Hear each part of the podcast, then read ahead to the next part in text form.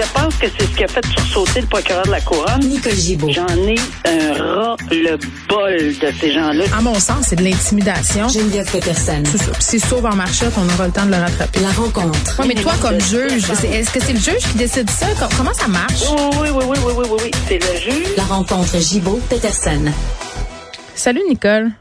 Bonjour Geneviève. Bon, véritable bombe. Là, hier, on apprenait que les fuites à l'UPAC auraient été causées par nul autre qu'une personne qui dirigeait l'enquête, le Robert Lafrenière, qui était commissaire de l'UPAC, qui a lancé en 2017 l'enquête Projet A pour découvrir qui avait fait couler là, des informations dans les médias. Lui, bon, le nie là, parce que là, évidemment, depuis hier, ça fait grand bruit. Dit que c'est pas lui parce que finalement, les conclusions du bureau du BEI, les enquêtes indépendantes là, pointent en sa direction. Puis on se rappelle qu'à cause des délais indus là, occasionnés par ces fuites-là, dans les médias, ben il y a des gens qui ont eu droit à l'arrêt Jordan, un arrêt des procédures, donc parce que ça durait trop longtemps. Là, je pense entre autres à l'ex-ministre Nathalie Normandeau et à Marc-Yvan Côté. Exactement, puis tu as raison de souligner. Mais j'essaie de le résumer rapidement parce que c'est une histoire complexe. Nicole, sens-toi bien à l'aise d'ajouter des détails. Non, il n'y a pas de problème. Mais c'est une histoire complexe. Pourquoi? Parce qu'à chaque fois qu'on en parlait, on disait encore. Il y a encore quelque chose dans le dossier. Je me souviens quand on parlait de Marc-Yvan Côté, de Nathalie Normandeau, encore, même cette dame... Madame Normandeau avait insisté pour procéder. Ça avait plus elle voulait laver sa réputation. Elle voulait laver sa réputation, etc., etc., etc. Mais c'est sûr que ces gens-là étaient au parfum. Là. Ils savaient, mais ils ne pouvaient pas discuter. Là. C'est très clair que ils ne pouvaient pas en discuter. Le juge avait Perrault qui avait entendu cette requête, il avait caviardé ou il avait ordonné qu'on ne puisse pas, aucun média pouvait prendre... Tout ça, là, c'était fait en fonction d'une enquête extrêmement pointue parce qu'on essayait de trouver, souvenez-vous des termes, que le public se souvienne, lorsque, je comprends qu'il n'y a pas d'accusation encore, mais on verra, où est-ce que M. Lafrenière avait dit, faut qu'on trouve le bandit qui a fait ces choses-là. Moi, ce mot-là m'a toujours résonné dans la tête, puis c'est parce que là... le bandit, c'est peut-être lui, même si, écoute, il nie... Non, mais il le nie vertement là depuis hier. C'est clair qu'il le nie. Alors moi, je suis pas, c'est pas ça le but aujourd'hui. C'est pas de dire que c'est lui, c'est de dire que c'est ça que ça pointe. Alors on peut pas faire autrement que de lire et d'entendre et de voir la documentation. Le jugement du juge Perrault qui, coudonc, on se fie sur quelque chose. Oui, puis là, attends, pour les gens, parce que c'est tellement compliqué, puis moi-même, là, j'étais pas certaine d'avoir tout suivi. On apprend ça ces jours-ci parce que le jugement de ce juge-là était caviardé. OK. Oui. Et là, on a eu accès à presque l'ensemble de ce dossier-là. Donc, c'est pour ça là, que ça sort maintenant, si vous posez la question. Puis en fait, il y avait même une interdiction, donc les médias se sont... On a levé l'interdiction de publication. Levé, il n'y a pas... C'est une ordonnance, donc c'est parce que on peut... Les médias ont été capables de trouver cette information-là, tout à fait claire, nette et précise dans le jugement du juge Perrault, qui dévoile ceci. Maintenant, le reste, pour que les gens comprennent bien... on dit, est-ce que c'est pas contrecarré la justice? Parce que quand on met des bâtons dans les roues, etc., oui, il y a des articles au code criminel. Oui, ce qu'on n'est pas accusé. C'est ça. Il n'est pas accusé parce que le DPCP et tout ce monde-là, là, le BEI, etc., doivent se pencher là-dessus. On attend évidemment de voir la décision, et c'est en tout respect des décisions du DPCP et du BEI, de l'enquête comme telle, mais ce qu'on peut dire, puis ce qui est totalement ce qui apparaît dans la décision du juge Perrault, c'est ça. Et lui, pour accorder, le juge Perrault, là, pour accorder la requête en délai déraisonnable, puis les requêtes dans Marc-Yvan, puis je me souviens, Marc-Yvan Côté, puis Nathalie Normandeau, le public était... tu sais, ça levait d'un verre en disant bon. Non, les gens étaient outrés. Les gens ont perdu confiance en l'UPAC et ça fait longtemps. Donc c'est une autre tuile pour cet organisme-là. Si tant est en plus que si ça s'avère, là, cet homme-là qui aurait fait ça, Robert Lafrenière, c'est ce qu'on sous-entend. Si ça s'avère, on est au conditionnel ici, il n'y a pas d'accusation, tu le dis. Non, pas du tout. Qui aurait fait ça pour faire avancer sa carrière. Puis la question que les gens se posent en ce moment, Nicole, c'est advenant le fait que tout ça aille de l'avant, est-ce que que ce serait possible de revenir en arrière? Parce qu'il y a eu un arrêt des procédures à cause de Jordan. Je crois que quand il y a un arrêt de procédure en justice, c'est impossible, même si on apprend des... Fait que ces gens-là, là, Marc-Yvan Côté puis Nathalie Normandeau, pourraient pas à nouveau faire face à la justice. Non, non. Ça, ben, il y a des gens beaucoup de personnes qui se posent cette question-là. De toute façon, ben, il y a des recours civils là, par ces gens-là. Et de toute façon, c'est tout à fait le contraire qu'on apprend dans les propos du juge André Perrault. Fait que c'est vraiment pas... On pourrait pas revenir... Au contraire, personne voudrait revenir en arrière contre ces gens-là. Marc-Yvan Côté, M. Ouellette, Mme Normandeau, même Martin Prudhomme, etc. Il y a eu tellement... Alors, ce serait... Ce qui est allégué, là, ce serait évidemment parce que les titres sont très, très évidents et très clairs. C'est lui et son entourage, parce qu'il serait pas seul. Mais c'est ça qui va être intéressant de suivre, à savoir... Bon, là, maintenant que c'est sorti... que le public a le droit de le savoir, a le droit de se questionner parce que c'est fondamental.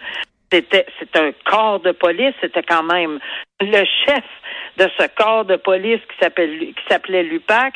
Non, c'est fondamental. Oui, puis c'est fou. Là, je lisais Yves Boisvert ce matin qui disait c'est quand même assez hallucinant qu'on ait consacré des données publiques pendant 10 ans, que des enquêteurs se soient consacrés à enquêter sur des enquêteurs de l'UPAC. C'est exactement ça. Alors, il y a un ensemble de circonstances qui fait que je suis convaincue qu'on va prendre extrêmement au sérieux. Et si la preuve le permet, parce qu'on est encore dans ce domaine-là, là, si la preuve le permet, ben, le DPCP va faire son travail, puis le BEI aussi, là. Regarde, ils vont être obligés puis on verra, ils vont s'expliquer parce que là, c'est sorti. Donc, le public s'attend à quelque chose. Ben, c'est sûr. Tu sais, quand on sort quelque chose comme ça, une bombe de cette façon-là, et qui est tout à fait justifié de le sortir parce qu'on a le droit de le savoir, ben, c'est qu'est-ce qui se passe?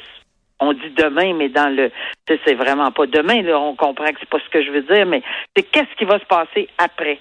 On peut pas juste alléguer comme ça et laisser les gens en suspens et dire « Ah, ben, il n'y a rien. » Alors, moi, je suis convaincue qu'on va en entendre parler bientôt ou enfin quand. Mais, oui, puis le plus tôt sera le mieux.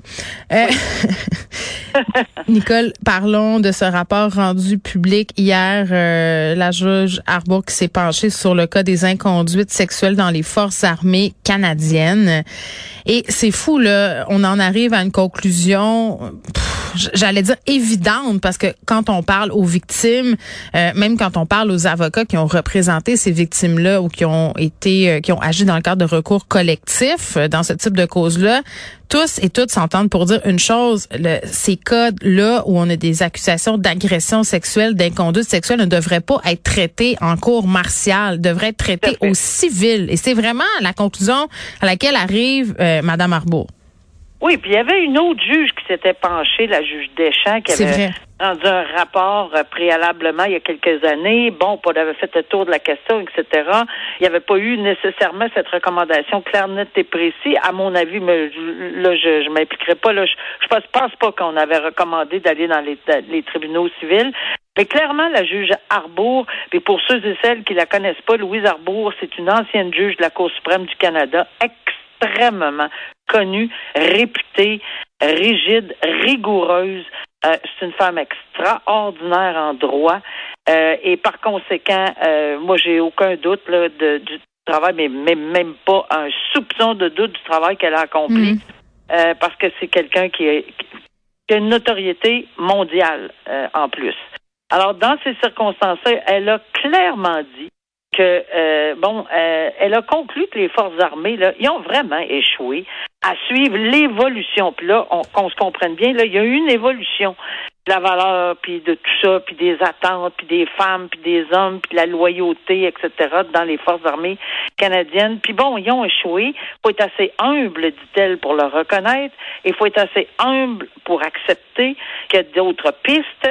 Et une des pistes fondamentales, c'est d'arrêter de travailler dans la même pâte à tarte, c'est-à-dire de mettre tout au sein de les forces armées canadiennes, aller à l'extérieur, c'est dans les tribunaux civils, comme tout autre citoyen qui va être traité sur le même pied d'égalité, qui ne sera pas jugé par ses pairs des forces armées canadiennes, même s'il y a sûrement des décisions qui étaient très, très, très correctes, mais juste parce qu'il n'y a pas juste la justice, il y a l'apparence de justice qui est extrêmement important aux yeux des victimes et aux yeux, évidemment, du public. Alors, dans les circonstances de réclamer que ça soit et d'exiger, puis je pense que le ministre a dit qu'il était pour, je pense, 400 pages de dossier là qu'elle a de rapport, oui. Et une quarantaine, c'est pas 48, 49 recommandations. Puis la plupart, la ministre a dit qu'elle était tout à fait en faveur. On va même aussi procéder pour les plaintes d'harcèlement sexuel ou peut-être de la discrimination au niveau des compétences dans l'armée canadienne. Oui. Puis c'est cette idée aussi qu'il y a un comment je dirais bien ça, une certaine impunité envers les officiers supérieurs qui peuvent faire un peu ce qu'ils veulent parce que, bon, tout ça se règle entre personnes initiées, disons ça comme ça. Oui, et puis, on dit aussi que la Commission des droits de la personne canadienne va pouvoir s'occuper d'une certaine partie de ces plaintes d'harcèlement, etc., puis Et ce qui est intéressant aussi, parce qu'on se souviendra, vous souviendrez du ministre de la Défense qui avait dit, coudonc, pour monsieur le dernier là, qui était Lance, ou je me souviens plus exactement de son nom là, mais qui avait été accusé au niveau de militaire là, mais j'étais pas au courant. Et on trouvait ça très très très anodin de voir le ministre de la Défense qui s'occupe des forces armées canadiennes normalement là, ou enfin qui comprend ce que c'est, était pas au courant qu'il y avait eu certaines plaintes au niveau. Mais là, la juge Arbour dit, écoutez, faut que le ministre de la Défense, le ministre, tous ces ministres-là, les sous-ministres soient nettement au courant pour pas qu'on arrive devant le public dire non, on n'est pas au courant, etc. Donc, c'était tout gardé un petit peu, un peu trop secret, là. Est-ce que c'est à Hart McDonald que tu faisais allusion? Oui, je pense que lui, mais il y a également l'un. Oui, il y a l'autre aussi qui était à la tête, l'enquête là, sur les inconduites sexuelles, puis finalement a été accusé lui-même d'inconduite sexuelle. Oui, ça avait mal paru. Moi, je suggérais hier, Nicole, de nommer une femme à la tête de cette commission-là, enquête-là au sein de l'armée. Là, ça serait peut-être... semble. Mais pourquoi pas, mais tout ça pour dire que je pense que le but ici, là, que peu importe qui c'était le dernier qui a été accusé au niveau militaire, là, mais que le ministre de la Défense le sache même pas, puis qu'il s'en est devant les médias. Moi, je me souviens du visage. Puis tout le monde était outré de voir que même le ministre de la Défense ne savait pas qu'un membre des Forces armées, un haut membre des Forces armées, faisait l'objet d'une enquête sur une inconduite sexuelle. En tout cas. Fait que, il y a beaucoup de boulot à accomplir encore, mais ça va dans le très, très bon chemin, très positif. Oui, bon, et on verra si ça va se traduire par justement un retrait de ces causes-là sur de la cour martiale, évidemment. Oui. Ça peut coûter cher parfois de jouer des tours à des journalistes, Nicole, on va dire ça comme ça, bien que l'expression jouage de tours est peut-être pas assez forte pour décrire ce que fait cet homme-là, Jean-François Bessette. Puis là, on remonte à l'été 2021. Là, tu te rappelles, on en avait parlé ensemble. Oui, des jeunes qui avaient fait le party dans la Nodière. Tu sais, il y avait des vidéos là, dans un chalet, il y avait saccagé. Puis même, il y avait des filles qui avaient été un peu molestées là, lors de cet événement-là. Il y avait comme 1000 personnes. Évidemment, à cette époque-là, ça allait à l'encontre de tous les règlements sanitaires. Oui. Et là, les journalistes du journal ont essayé de contacter l'entreprise qui aurait été organisatrice de cet événement-là. Et il y a quelqu'un qui a répondu au téléphone en se faisant passer pour le boss, pour Steve Mayette. C'était pas lui. Et cet homme-là, Jean-François Bessette, a eu des propos malheureux sur la santé publique, dit que je paraphrase, mais quelque chose comme qu'il s'en foutait là, des autorités sanitaires, puis qu'il n'y avait pas de problème à bafouer les règles en vigueur. Donc, voilà. Et suite à tout ça, monsieur Mayette, donc le propriétaire de l'entreprise, a vécu une campagne de salissage. Il y a eu des menaces. Il a été l'objet de propos épouvantables, dénigrants sur les médias sociaux. Là, tu peux bien t'en douter. Donc, lui, il a intenté une poursuite aussi civil contre ce gars-là qui est son ex-partenaire d'affaires. Nicole, ça, c'est le truc que je m'explique mal. Il devait être en chicane ou je ne sais pas. Ben, probablement. Oui, mais ça s'est réglé hors cours. 45 000 $ puis une lettre d'excuse dans différents médias. Ben, tu sais, c'est sûr qu'on ne sait pas combien à l'origine, on ne sait pas pourquoi, puis c'est correct, garde. Mais il s'est fait pincer, puis c'est tellement désolant de voir que ça s'est produit comme ça, parce que oui, c'était assez difficile, merci, pendant qu'il y avait ces mesures sanitaires, puis les parties qui se passaient, puis on dénonçait, puis il y avait de la dénonciation. Oui, mais les gens étaient fâchés, là, aussi, de voir ça. Les réseaux sociaux c'était bondé de dénonciations, puis fâchés, puis enfin, c'était la hargne, là. C'était vraiment terrible, puis il en a subi beaucoup, ce monsieur-là, énormément, puis moi, je me souviens très bien qu'on en a parlé, c'était épouvantable pour un homme d'affaires comme lui, blablabla, bla, bla. Mais c'était pas lui, c'était Jean-François Bessette qui se faisait passer pour lui, c'est... Oui. Puis, sais-tu, la lettre d'excuse, on pense peut-être que c'est non. Je trouve que c'est peut-être léger pour certaines personnes. Non, mais une lettre d'excuse publiée dans les médias? Non, c'est excellent comme... Je trouve ça comme, tu sais, comme conséquence. Là, qu'on c'est une tape sur le nez, là. Tu leur feras plus. Je pense que c'est une très bonne solution. Avec son nom, il signe, puis il paye en plus une petite facture de 45 000. Oui, ça calme.